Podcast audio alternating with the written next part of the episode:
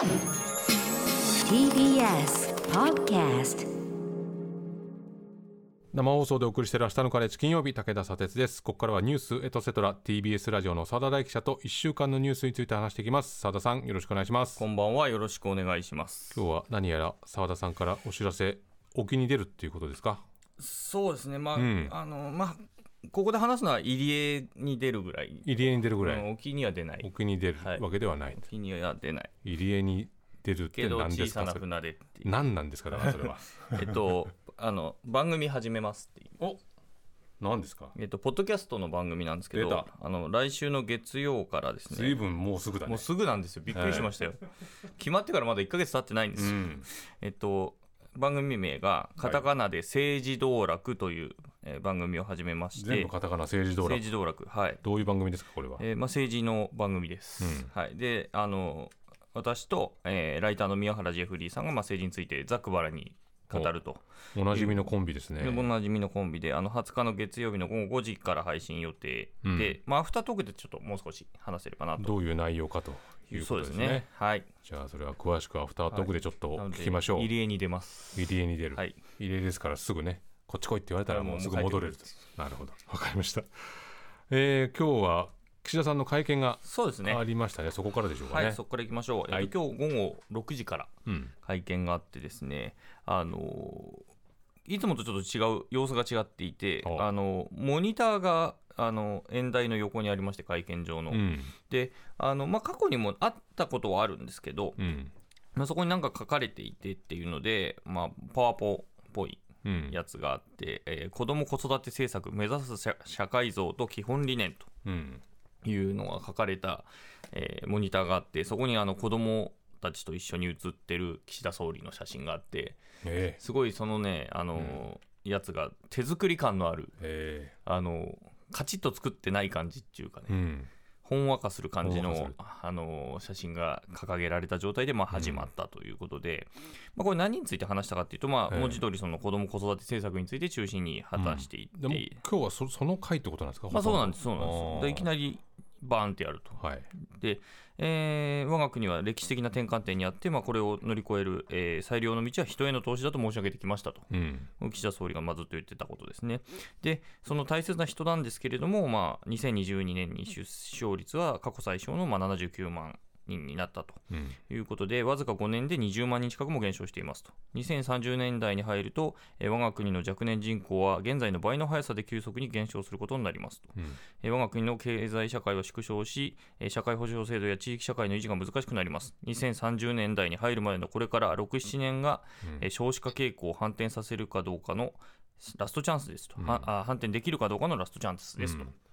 まあ、さっきね田島さんもおっしゃってたんで、はい。もう一度言っておくともうずーっと言ってたよとか、はい。ずーっと問題になってたよとうんいうことはちょっとね、まあ40年前ぐらいからまあ言わもうずーっと言れてましてたよということは付け加えたいですけどね。まあこの間何してたんだっていうね、うん。非常にえー思うわけですが、はい。まあ、その中で、えー基本理念を3つ対策、えーですねこうえーとして、まあ、3つ挙げたと。で1つが、えー若い世代の所得を増やす、えー第2が、えー社会全体の構造や意識を変える、えー第3がすべ、ての子育て世帯をライフステージに応じて切れ目なく支援すると、うん。この3つの柱でやっていきますよと。はい。でその一つ目のところの、えー若い世代に所得を増やすっていうところでは、その先ほどもあのニュースとかでも出てましたけども、はい。あの106万、130万円の壁について、えー新たに、えー壁を越えても、まあ、手取りの逆転を生じさせない仕組みの支援とかを導入すると、うん。まあ、制度の見直しに取り組みますということですね。あと若者世代については、あの住居支援。うんをしますよということ。まあ、それから、まあ、これか、これまで関与が薄いとされてきた、まあ、企業とか男性とか、地域社会とか、高齢者、独身者を含めて、えー皆が参加し、えー社会構造、意識を変えていこうと。まあ、これが、えー次元の異なる少子化対策なんですよ、とうんいうことを言ってきたと。まあ、これ、あの、1月に、えー異次元のって言ってた頃のうん。少子化対策の時に、それ男性とかのところは全く触れてないじゃないかという批判が出てたんで、まあ、そこは全部でやるんだよっていうことを、まあ、ここで一応あの盛り込んできたとうん。いうことですね。なんか結構ね、強めのスローガンがたくさん出ては出てる、はい。なんか繰り返されてる感じがするんで、なんかどどのスローガンだったっけっていう感じにもなっちゃうはいけどね。異次元ってドーンって出たってどうっていうところでしたけどね、まあ、それ具体的に何かというと、えー男性の育休取得率を上げますよとはい。いうことで、2025年度に50%、2030年度には85%を目標にしますと。うん。で、そのためにあの育休を促進する体制をあの整備した企業に対してまあ支援をしていきますと、はいまあ、国としてちゃんとコミットしますよと。うん。あと、それからあの希望する場合には時短勤務時にも、えー給付、うん。育育休の、えー給付ですね、が行われるようにすると。で、これは、えー男女ともにうん。やりますと。うん。いうことで、えー手取り率の10割まで引き上げますと。うん。ドーンと。いきますということで、あとそれからその企業に勤めてない、はい。あの非正規の、えー人とか、あとはフリーランスの人、まあ、自営業の人はいはいはい。にも対しても、まあ、ちゃんとあの新たな支援策を作りますようんということで、一応だからこぼさないようにはいくつもりでやりますとうん。いうことですね。で、それからあの最後の3番目のところでは、その医療ケアが必要な子供がいはいるご家庭だとか、あとはひろ一人親とか、あと障害児とか、うん。えーあとはこ子供の貧困とか、うんまあ、そういうある種の困難を抱えた方々に対してはあの伴走型プッシュ型の支援に移行して、まあ、ずっと、えー寄り添う形でやっていきますとうん。いうようなことを、まあ、冒頭言ったとうんいうことですね。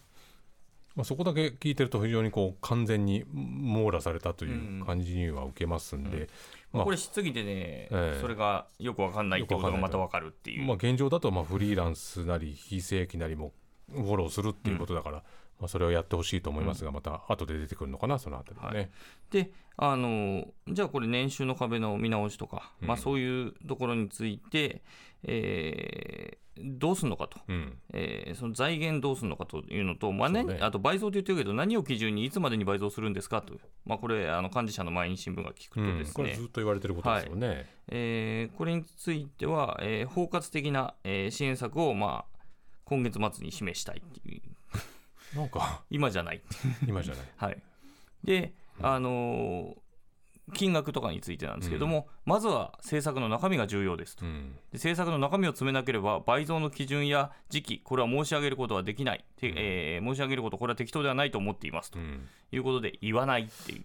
なんか早速スローガンがこう液状化してるかっていうか、なんかえ大丈夫と不安になってきますけでど。3月までに、えー子ども子育て政策を充実すると、まあ、これはここの間の国会でもずっと言ってることなんで、うん。実はな結局何を打ち出す会見だったんだっていうのは、うん。よくわからないっていううん。ことなんですよね、あの聞かれると答えないっていうね。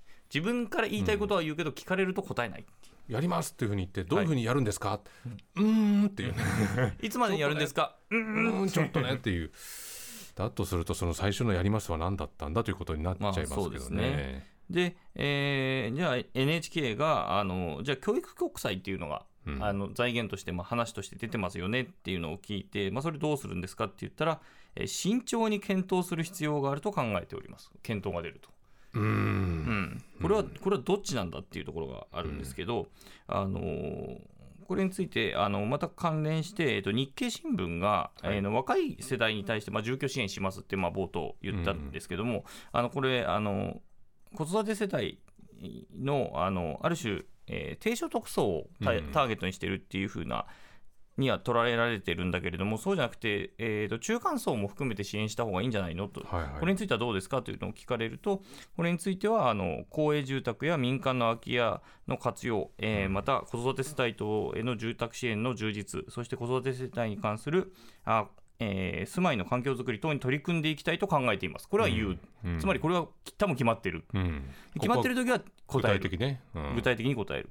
うん。そうじゃない時は、えー慎重とか検討とか、うん。えーいうことがまあ出てくるっていうことで、まあ、答えるのと答えないのが結構こうパッキリ割れ分かれた会見ではあったかなと。まあだからそうすると本当にうん。まだ決まってないところが非常に分かりやすく見えてくるってはい。いうことですね。じゃああの子育て政策以外だとどういうことを聞かれて答えたかっていうと、うん。まだあのこれも幹事社の中国新聞が聞いてるんですけどもあの例のあの総務省のあはい。の放送法の文書問題なんですけども、これ検証とかしないんですかとうん。聞かれてでそれについて、えー問われると、えーなんて言ったかっていうと、まあ、これはあの総務省のそのも答弁自体がうん。従来の解釈変えてませんと。うん変更することなく補充的な説明を行ったものであると。うんでこの考え方は、えー一貫、えー維持されているとうんいう、一貫してまあ維持されているということで、まあ、変える必要ないじゃないかと。だから、検証はいらないんだっていうニュアンスのことをもう言ってるわけですね。で高市大臣はその捏造だって言ってますけど、それはどう思ってるんですかっていうのを聞かれて、高市大臣は当時の大臣としての知見に基づき、国会や記者会見で、えー説明を続けており、総務省において放送法をめぐる一連の経緯に関して精査を行っていると、うん。こうした対応が行われていると承知しています。なん。とも言ってないって。なんとも言ってない。でも総務省がさ最初にやってたことは問題ないです。うん。でも高市ちゃんとしたら高市さんがうん。捏造だって言ってるのは問題になるはずなんだけど、うん。そこについては説明をして、まあ、総務省としては精査してるって言ってて、うん。じゃあ誰が問題になってんのこれっていう。そうですよね。でそれは認識してんのしてないのっていう。あのあの文書自体は特にまあ問題はないって考えてるってことなんですか？その影響を与えてるわけではないという、うん、だからそれでなんかねじ曲げられたりとかしてるわけでもないしっていう。でもその中の今高市さんはその文章に出てくるについて捏造だって言ってるわけだからだとしたらどっちかが問題なわけですよね。そね。のやり取りが問題だとしたらそっちがそっちで問題になるはずだし、捏造だっていうことが問題だったらそっちはそっちで問題になるはずなんでどっちかは問題になってるはずなんですけど。現時点で言えるのはあの文書はこういうものだっていうふうに確定は誰もできてないっていう ことなわけでその性格をねそれなんだけれどもそれについて調査とかまああのきちっと調べることはしなくてもいいというふうに思えるのが結構すもう数式として考えてみたらかなりガチャガチャしてますよね。で結局答えてないし問題も認識してないっていうふうになると、うん大丈夫かっていうふうになツッコミがやっぱりあるっていうまあそりゃそうなるよね。岸田さん大丈夫っていうねうんのがあるという。でもう一つ、まあ、あと質問で出てたのは文化放送の質問で、うん。あの物価高対策について聞いて、まあ、いくつか、まあ、施策が今月にまとめられるとはい。いうふうに言ってるんだけれどもこの物価高そもそもその、まあ、施策するって言ってるけどいつまで続く想定でその施策をしてるのかとうん、問うたんですね。でそれについては答えず。答えない。これ不安。不安ですねこれ出されたものが不安だな。たとえ一時的にしのがれたとしても、ええ。それが断続的に続くとしたら意味がなくなる可能性もあるんだけど、うん。そこについて答えないっていうことになると、うん。これは何を想定して次出される施策が行われるのかがわからないという超不安な事態に今至っていると。いやーでも今日僕なんかね7時の NHK ニュース見てるとさ、そのやっぱり子育て政策のこう最初に多分パネルで出したはいはいはい。ものがこうどんどんどんってはいはい。報じられるわけですよ。あれ表にするとね分かりやすい感じになってるんそうするとやですよね。っぱそうかこう新たな展開なのかなと思うけど、でもこうやって蓋を開けてみるとそう一歩突っ込むとあれ？うんってなるっていう。もうそのパネル剥がしたところはもうややばいやばいやばいやばいってなってそれはやっぱりその剥がしたところはやっぱりいいものがあるんでしょうなと思ったら空だったみたいな。そうですね。それは検証していく必要あるねなんかこう弁当箱だけ綺麗っていう感じっていうか中身が見えない感じありますね、はい、あと子育て政策に関して、まあ、今週ちょっとまたもう一つあって、はい。あの月曜日に、えー自民党の、えー子ども若者輝く、えー未来実現会議とうん。いう会議があって、まあ、その中で江藤誠一さんというですね元少子化担当大臣がですね、うん。まあ、ある試案というか、はいえー少子化対策の試案を出したんですけども、うん。えー何かっていうと、えー地方に帰って結婚したら奨学金の3分の1、うん。えー、1人出産したら3分の1、2人目が生まれたらもう3分の1と返済を免除するという試案を出して、これ前前も燃えたばっかりじゃん、これっていう、分かってないって燃えたばっかりじゃんっていうね、だからそれ燃えたばっかりなのにそれ言うってことは本当にそう思ってるってことなんだろうね、うんそうなんです。うん。まあ、ちなみに燃えたのはもう一個別の教育人材力強化調査会っていうまた別な調査会があって、ねまあ、子育て関係のところいいくつもあるんですよね、うん。自民党内で。うん。まあ、それが一つ燃えてももう一つちゃんと燃えていくっていう。共通してるのはそのまあお金を免除するにはまあ何らかの条件を設けさせてもらうよっていう流れはなんかね、いろんな部会があっても共通してますもんね。これ田舎に帰って産む産まないっていう話なので、うん。これは女性を鮭だと思ってるのかっていうのを書いてる人がいました、ね、あなんかそういううん。ハッシュタグが出てたね、うん。私たちは鮭じゃないみたいなね、うん。まあ、でもそういうふうに言いたくなるのはわかるしそれこそさっき田島さんと話しててその構造が本当に変わらないのよっていうことをおっしゃってましたけど、うん。まさにその構造を維持しようとする思案に思いますけどね。党の会議で怒られてほしい中身な気がしますけどね、うん。まあ、怒る人がいないのかな、うんうんっていうね。はい、はい、で続いて日韓首脳会談ということで今日まで、はい。あの韓国のユン大統領がき来てましたけどね、そうです昨日からね、うん。あの木曜日に来て、えーまあ、この韓国の大統領があのバイ会談、うん。あの差しの会談をするっていうのは、その国際会議とか大きいのがあって、うん。まあ、そこでするってことがありましたけども、あの本当にそのためだけに来るっていうのは12年ぶりということで、もう野田政権以来と言ってましたもんね、はい。すごい久しぶりですよね。で1年あの1時間以上にわたって、まあ、首脳会談行われまして、少人数と、まあ、あの拡大会合を合わせてってことなんですけども、終わった後のまの共同記者会見で岸田総理はあの1965年の、えー国交正常化以来の友好協力関係の基盤に基づき日韓関係をさらに発展させていくことで一致したと。うん。した上で、えー両国の首脳が頻繁にこう行き来する、まあ、行き来が今なくなってたわけですけども、はい。そのシャトル外交、うん。それから、まあ、中断していた日韓の安全保障対話、はい。えー日韓の、えー時間ですね、うん。の戦略対話っていうのをまあ早期に、えー再開することで一致したと、まあうん、これだけまあ今まで止まってたってことですね。はい。でまた、その経済安全保障に関する協議体、これ会議ですけれども、あとそれから日米、英、そして韓国の、さえうん。3カ国のまあ安全保障協力の、えー推進も確認をしたと。まあ、これまで止まってた交流をまあどんどん再開させていきましょうねとうん。いうことで一致をしたと。で、今はまあ問題になっていたというか、まあ、今回、その会談が行われる、まあ、直接的な要因となったその、えー徴用工問題なんですけども、それについては、その韓国の政府傘下の財団がまあ日本企業に代わって、賠償金相当の金額を払うっていう案が示されて、まあ、それによって今回、会談がうん実現したっていうことになってるんですけども、まあ、それが財団側が日本の企業に対して、いや、金やっぱ払ってくださいっていうふうのを言うんじゃないかと。うんいうのを言われていて、それについてあの会見で質問出たんですけれども、これについては、えー両首脳とも否定をしたとうん。いうことですね。で、韓国側の記者から、そう韓国側があかなり努力をしたんじゃないかとうん。いうことで、日本政府の呼応、それに応じての、あお何かね返しというかですね、まあ、それが足らないんじゃないかという指摘が出てますと。いうふうに問われると、まずユン大統領の方は、いや、この韓国の国益は日本の国益とゼロサムではないと、うん。まあ、どっちかが損して、どっちかが得するってことじゃないんだと、うん。まあ、ウィンウィンになれるんだと、うん。で相互の国はそれぞれあの行きたい国のランキングでそれぞれの国で1位になっていると、うん日本においては韓国。韓国においては日本だと。で実際にその両国間で人の行き来もあると。うん。いうことを言って、いやもうゼロサムじゃないよっていうことをまあ強調したと、うん。で岸田総理の方は何て言ったかというと今日もいくつかの具体的な成果があったと考えており今後も両国で、えー自主的に連携し一つ一つ具体的な結果を出していきたいと、うん。まあこれは何か言ってるようで何も言ってないっていうね。まあでもこれもやっぱりね韓国韓国の国内でもはい。やっぱり反対の声っていうのはかなり大きく出てるようですし、まあ、今回これだけこれで全部こう万事 OK ってことじゃなくて、まあ、ここからまたスタートをしていくっていうことでしょうしまあこのやっぱり財団側がこの日本側にね、はい。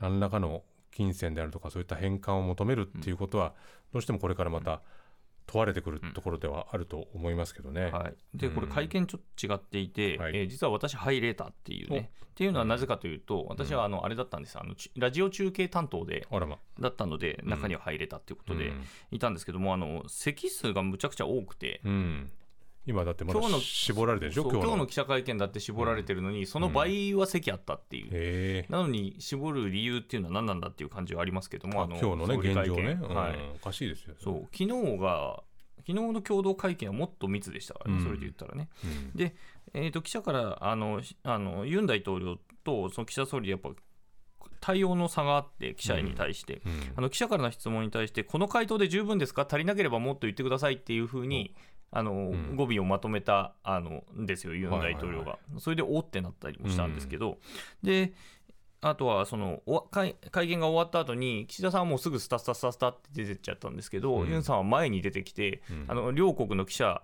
のあの記者席の最前列の人たちと次々に握手をしていくとうん。いうようなところもあってですね、うん。ちょっと驚いたうん。ということもありました。ちょっとなんか岸田さんが塩対応のように見えると。なるほど、見え方の問題ですけどね、あの岸田さうん。んすぐ出てったのは、あのうん。えー、と夕食のところであの出迎えるからうん、先にむしろ行かなきゃいけないっていう、まあ、そういう事情もあったとは思うんですけどね。まあ、見え方もそうだし逆に言うとこう見せ方っていうのもね、ありますからね,、まあそうですね。来た人たちにしてまあ、からね、そういうことですね。うん。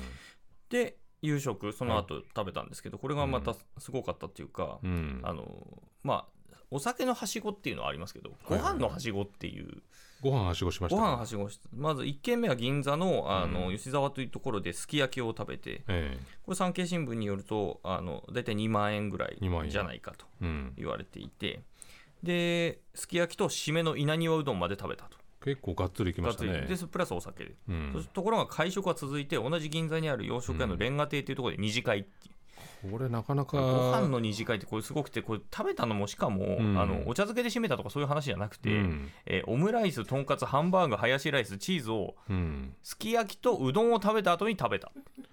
部活動の後ですねこれはね、で朝日新聞によると会食では孤独のグルメの話になったっていう、これ井の頭五郎張りの胃袋で 来たっていうね。